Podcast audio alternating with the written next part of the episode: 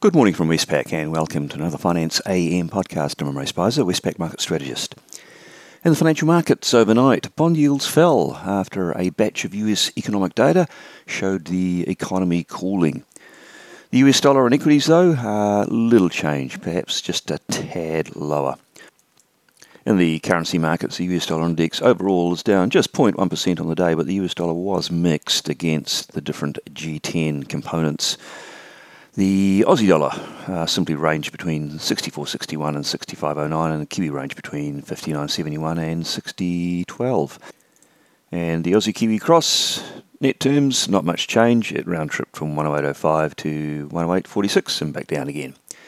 In commodities, a big eye catching move from oil. Brent crude oil futures fell 4.7%. At one point, they were over 5% down. That takes them back to price levels of July of this year. The catalyst for the move was an inventory report in the US, which was uh, higher than expected.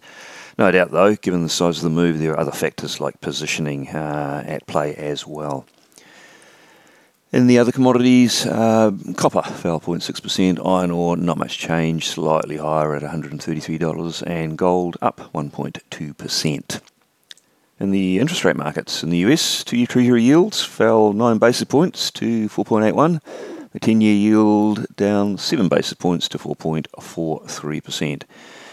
And markets still got really nothing priced in for any more rate hikes uh, in this cycle. So, markets still declaring it over, uh, emboldened by that weaker data overnight. Australian interest rates more or less went with the moves. Three year government bond yields down from 4.18 to 4.11. The 10 year yield down from 4.57 to 4.48. And uh, market pricing there for the RBA says uh, no chance of uh, rate hike on the 5th of December, but a 40% chance of one by June. That percentage, though, has decreased over the last week. At one point, we were looking at about a 75 or 80% chance of a rate hike. Looking at the data overnight, which grabbed market attention in the US, uh, there was a batch of things, and probably the aggregate uh, was the main signal for the markets. Industrial production was the most important one. Uh, that fell to the weakest since December. Capacity, capacity utilisation also falling to a low uh, since October 2021.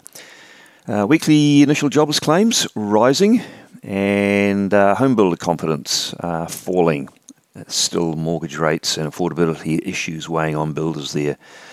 And we did have a, a, survey from the Kansas City Fed on manufacturing activity. That rose still to a negative level, but its components were weak. So, overall, a batch of data indicating that the economy is on the cooling path, which will be welcomed by the Fed as long as it uh, doesn't accelerate on the downside. We also heard from a couple of Fed members. Cook said she is attuned to the risk of a sharp economic slump. And Mester, uh, widely known as a hawk, uh, said she's undecided now about whether another rate hike uh, will be needed. On the day, what's on the economic calendar that could ruffle markets? Not a great deal for markets to grab onto. In New Zealand, we'll have third quarter PPI inflation, but it has been superseded by CPI inflation in New Zealand, which was a downside surprise. Uh, in the Eurozone, we'll have the final estimate for October CPI inflation and uh, also some retail sales data. And in the US, uh, we'll have uh, second or third tier data only, housing starts, building permits, and a bit more Fed speak from the likes of Collins, Barr, Daly, and Goolsbee. Well, that's it from me today. Thank you for listening. I'll be back again same time on Monday morning.